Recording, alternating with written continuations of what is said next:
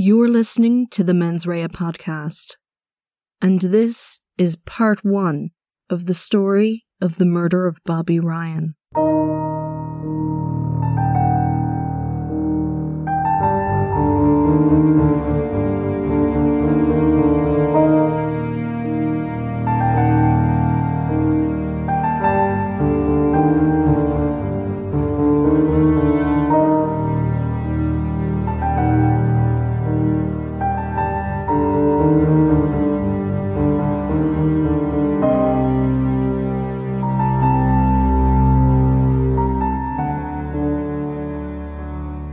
Tipperary is a beautiful part of the country.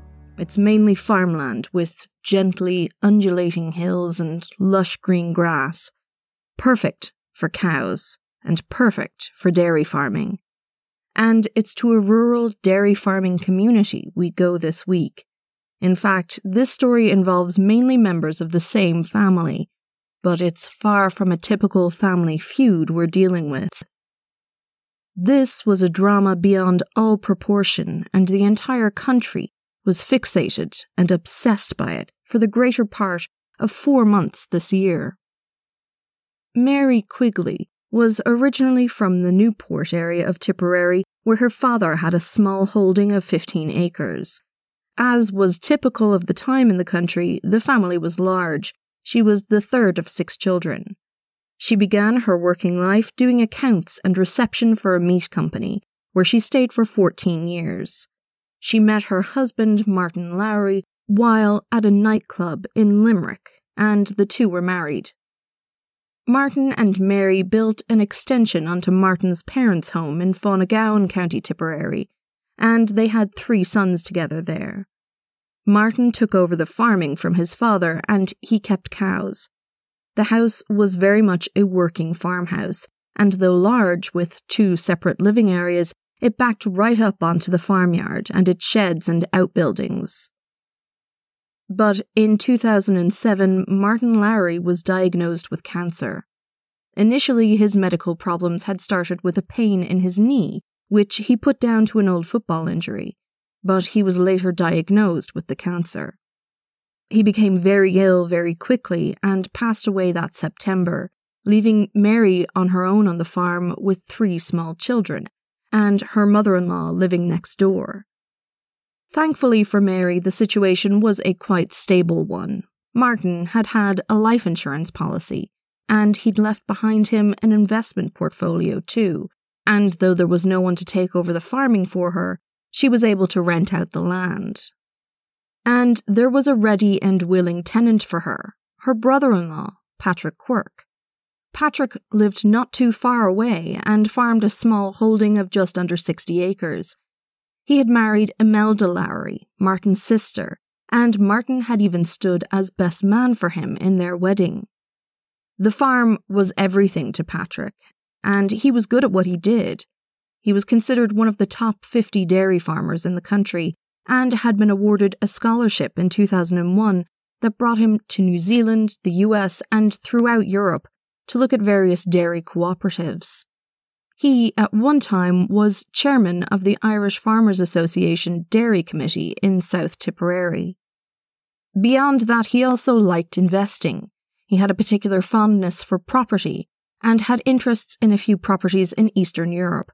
And he liked contracts for difference, which, if I understand correctly, is basically just a kind of gambling.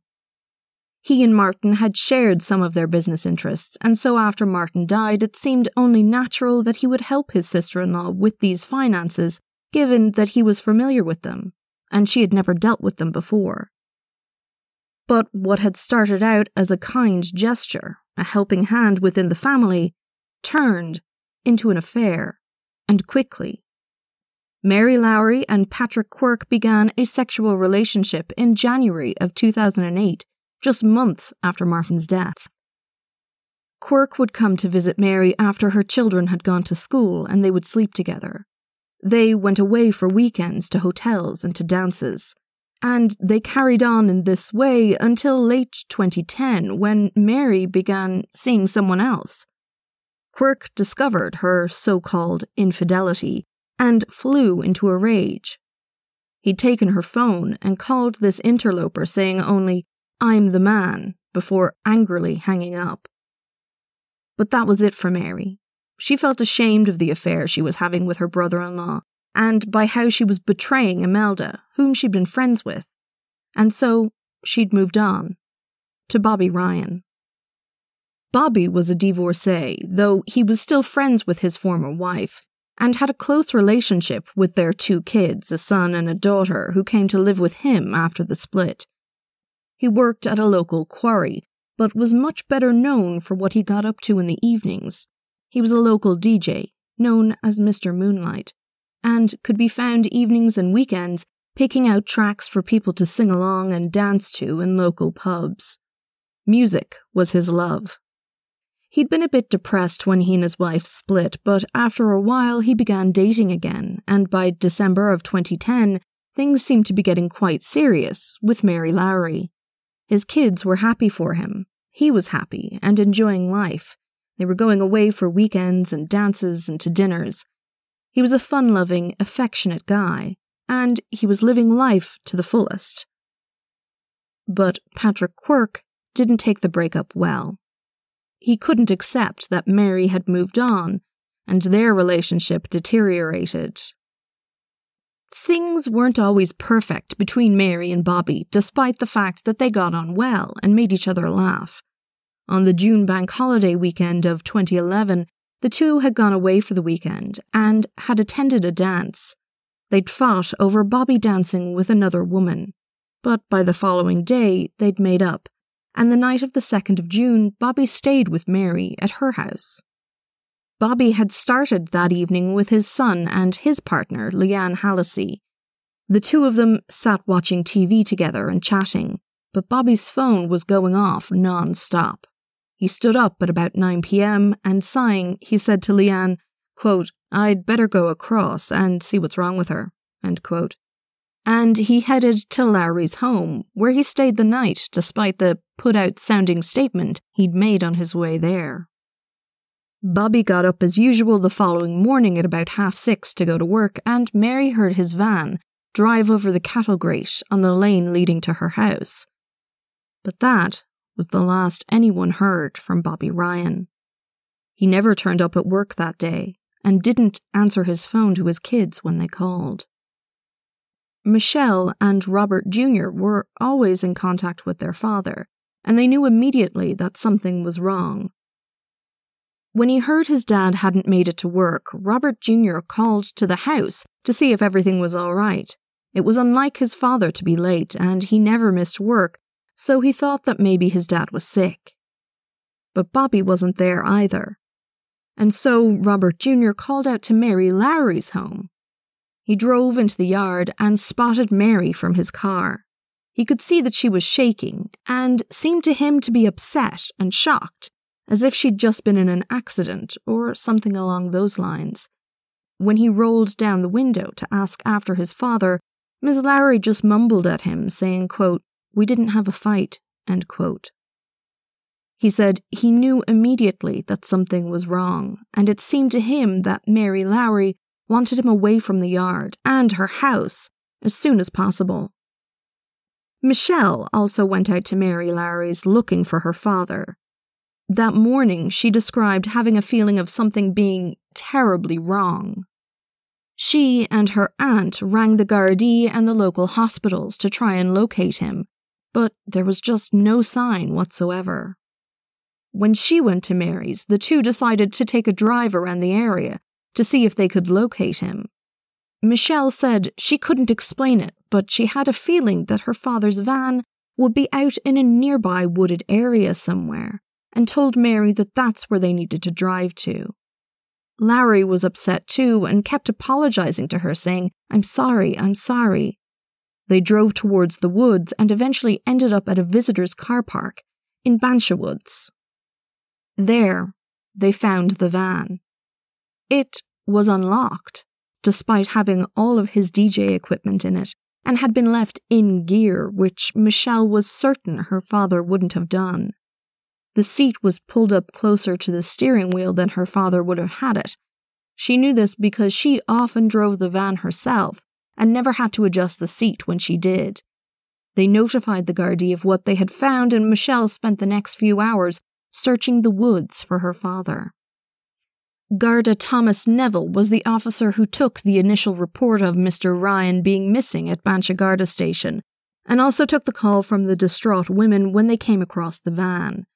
Michelle told him that Mary Lowry had opened the back of the van, and Michelle had taken her dad's diary from the van before heading into the woods to see if that's where her dad had gone. Garda Neville took down the information he'd been given, but at that stage, it was just a few hours into a missing persons case, and there was little more that he could do. The Ryan family kept searching for Bobby, but besides finding his unlocked van in the woods, there was no indication of where he might be or where he had gone to.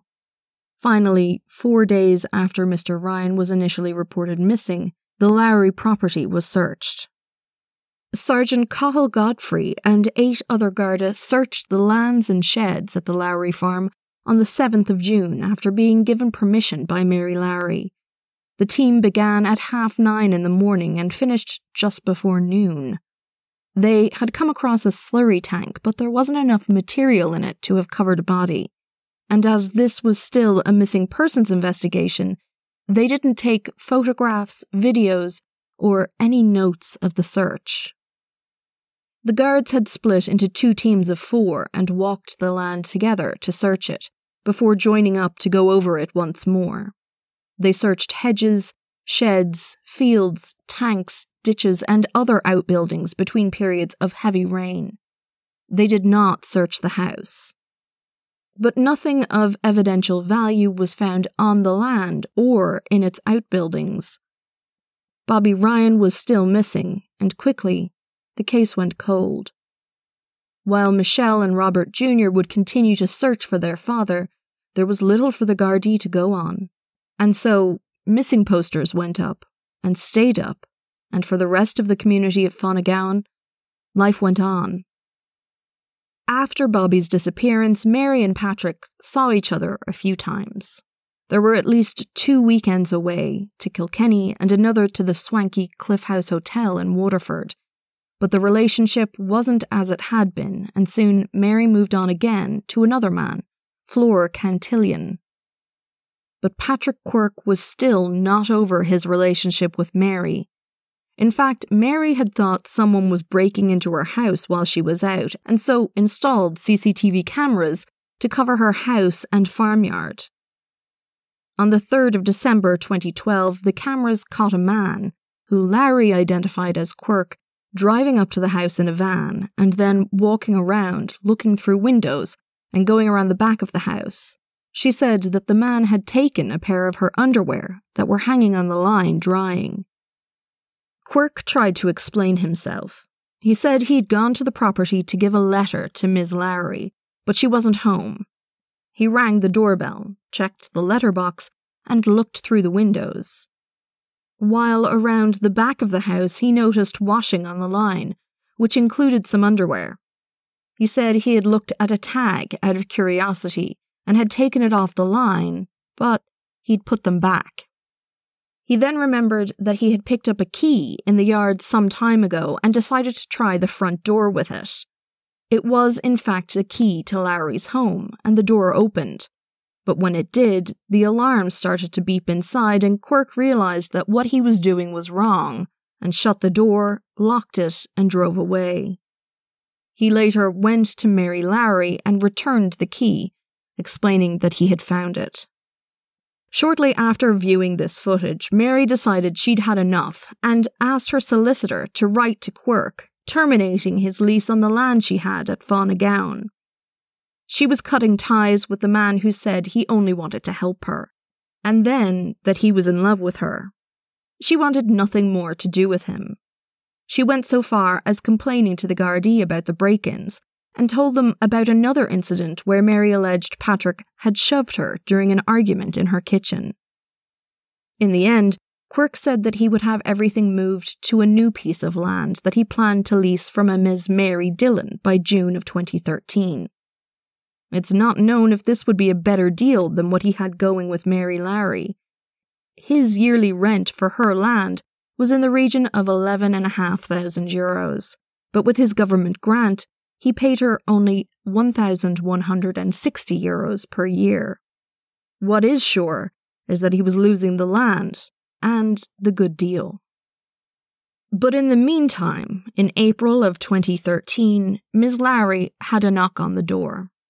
It was the Gardaí.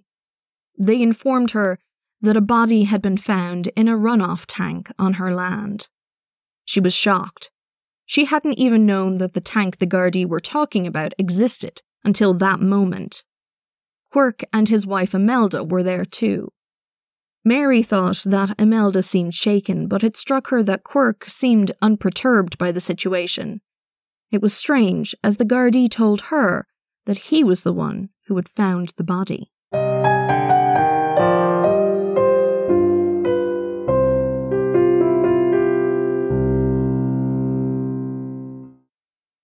That morning, the thirtieth of April, Garda Thomas Neville received a phone call from Patrick Quirk's wife, Imelda. The two had met at the local hurling club, and they were friendly. Imelda had rang him on his mobile when he was at home, just after one p.m. She told him that, shockingly, a body had been found out on Mary Lowry's farm. Garda Neville told her to make sure they didn't touch anything, and immediately rang Tipperary Garda Station to request someone go out there. The first Garda on the scene out at the Lowry's farm was Inspector Podrick Powell. When he arrived to the farm at Fawnagown, he found Patrick and Imelda Quirk sitting on a wall together. Patrick brought him to an underground runoff tank in the field.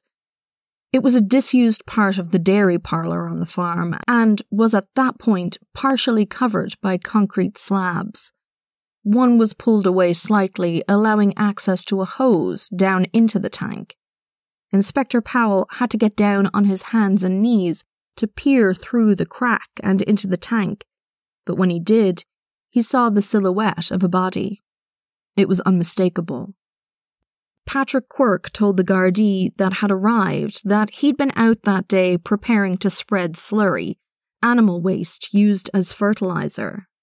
He had needed water to add to the thick manure that was in the agitator, and had intended on using water from this particular tank.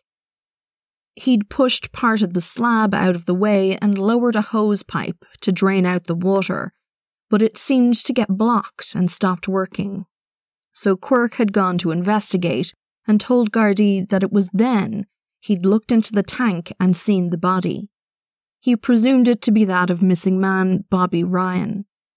He said to the Gardaí, quote, "Sure, who else would it have been?" End quote.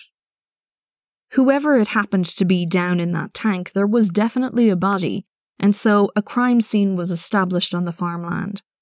The forensics unit was called in, and the pathologist on duty was called, Doctor Khalid Jabbar.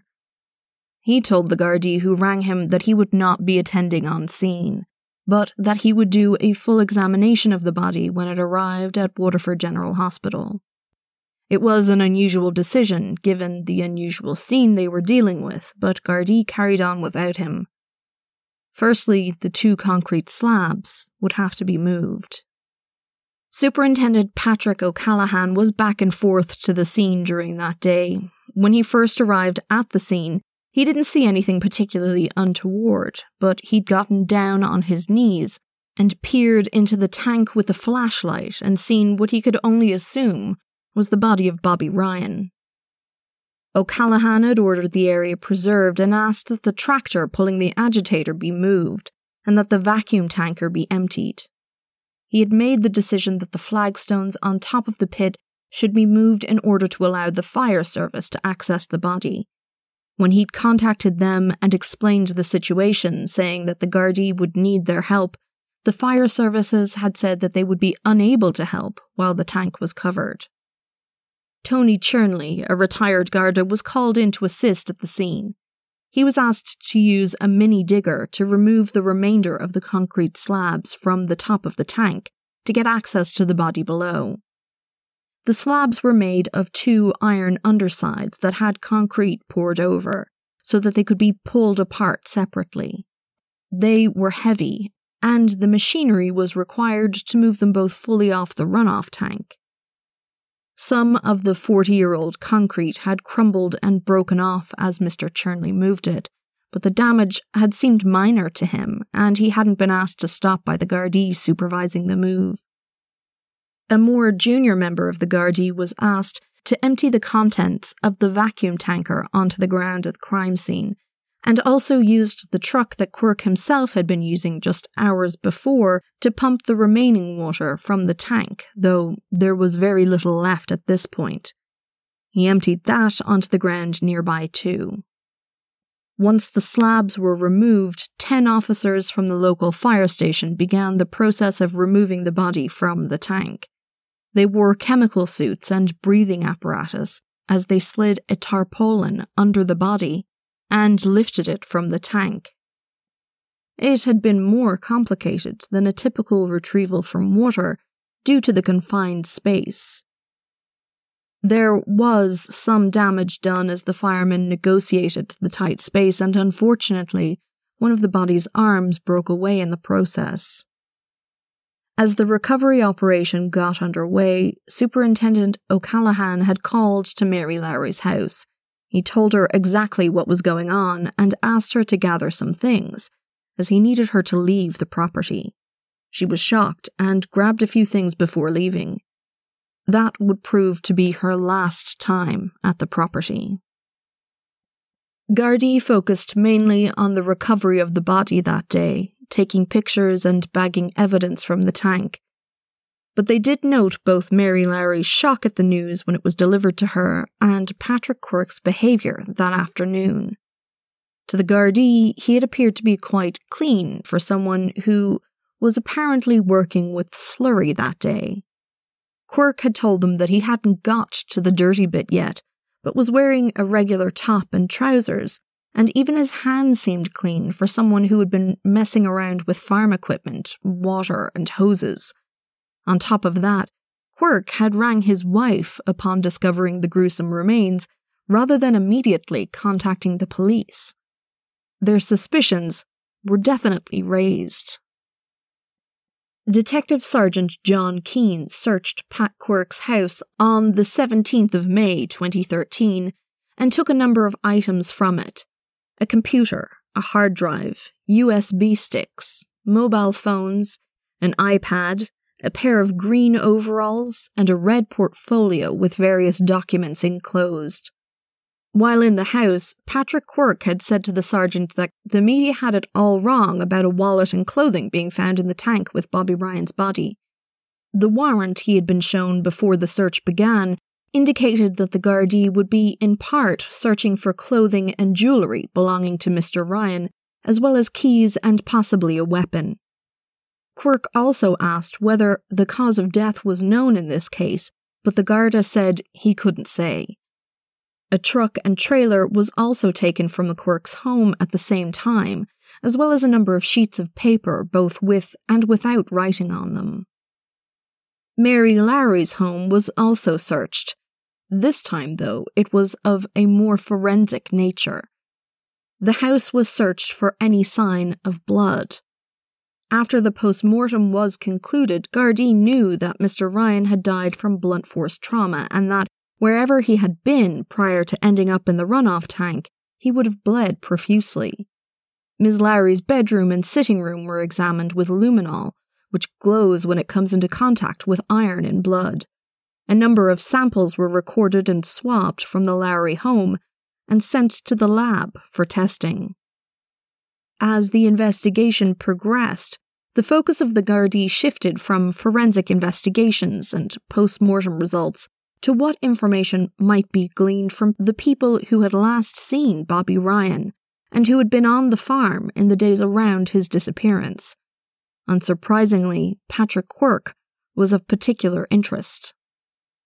His first statement was given to Inspector David Buckley on the sixteenth of May twenty thirteen, in the Garda Station of the nearby Tipperary town.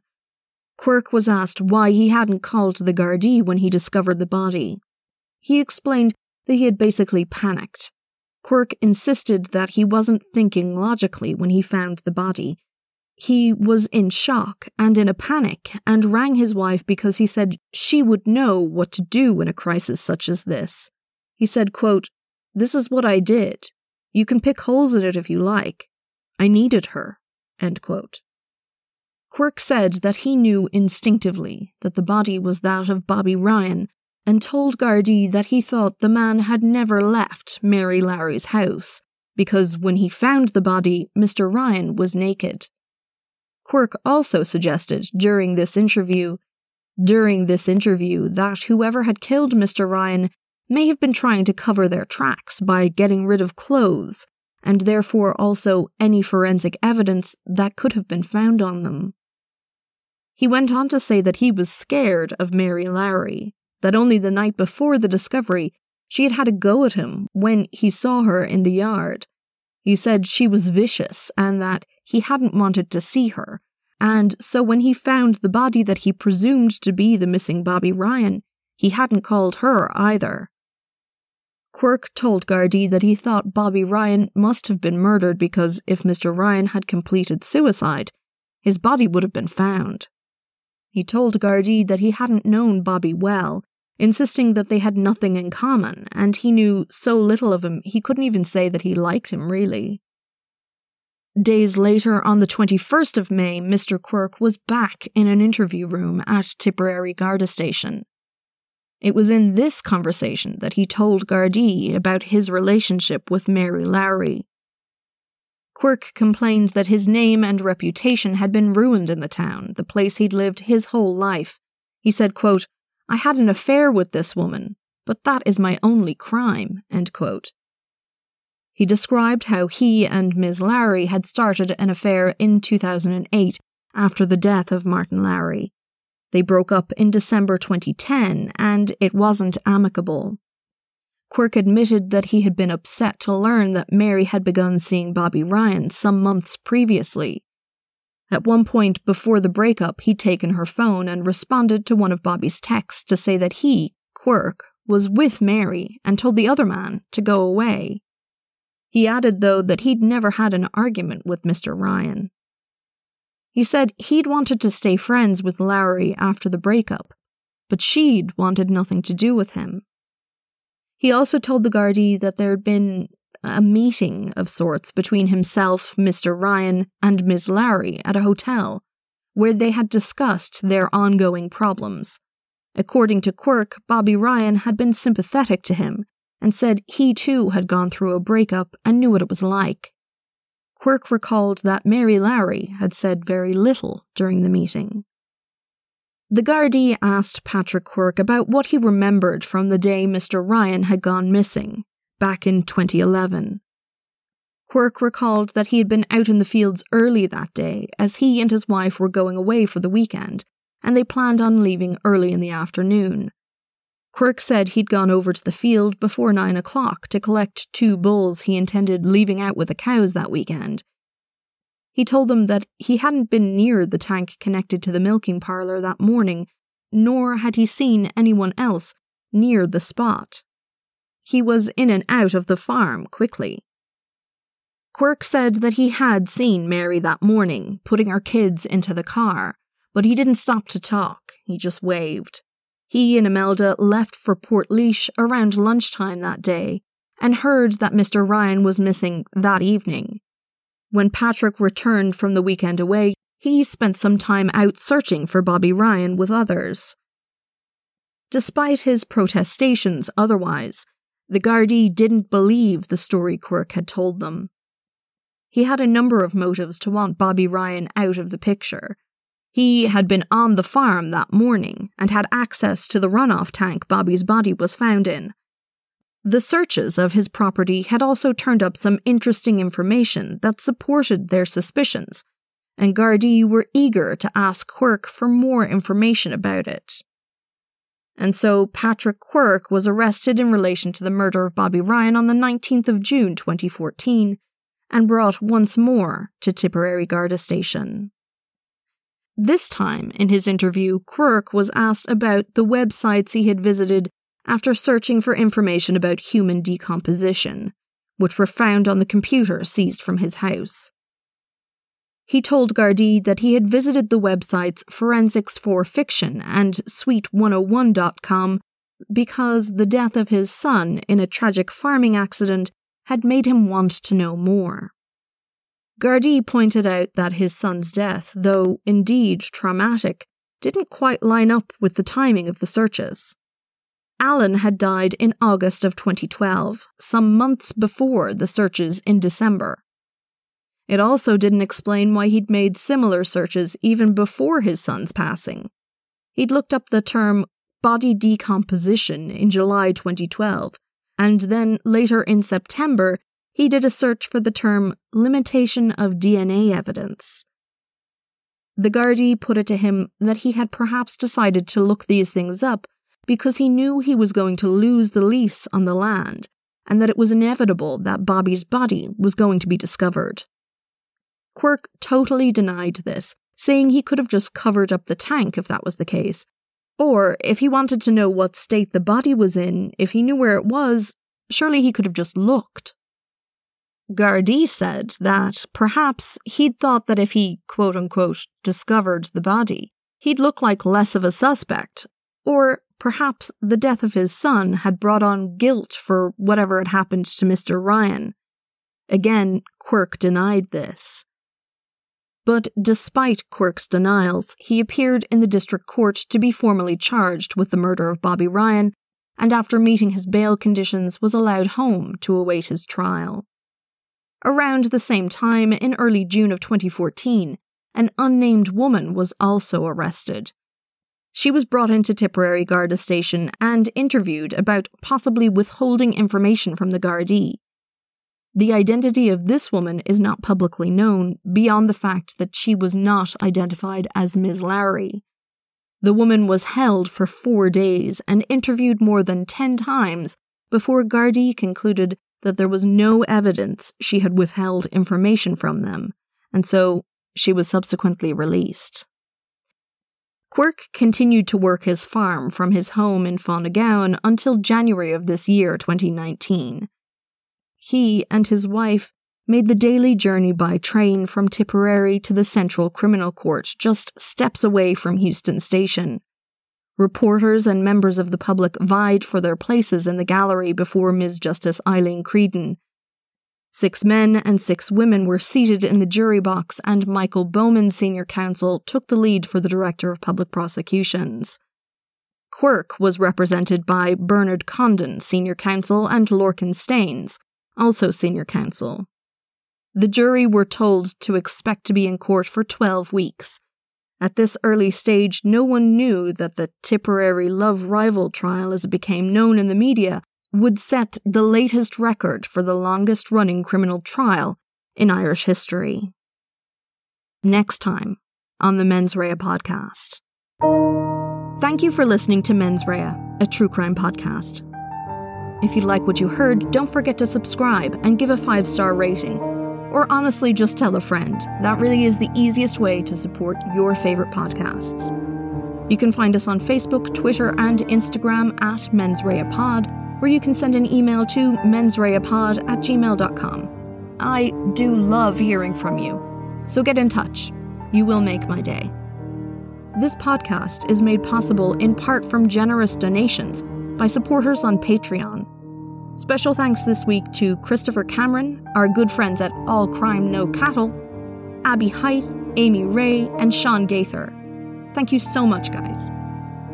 Our theme music is Quinn's song The Dance Begins by Kevin MacLeod. Additional music by Juanita Meisel. This podcast was researched, written, and produced by me, your host Sinead. This two-part series was made possible by the reporting from the courtroom by three journalists in particular: Owen Reynolds, R T E's Vivian Traynor, and Nicola Anderson from the Irish Independent. All sources for today's episode can be found as usual in the show notes or on our website, w w w dot mens rea pod dot com. Till next time, don't do anything I wouldn't do.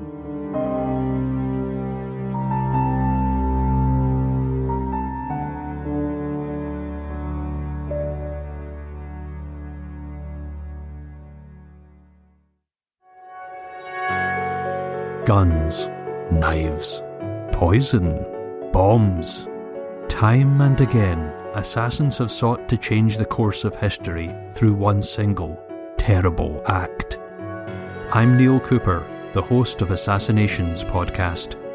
Join me each week as I explore the darker side of history. New episodes are released every Monday and are available on iTunes and our website, assassinations podcast dot com.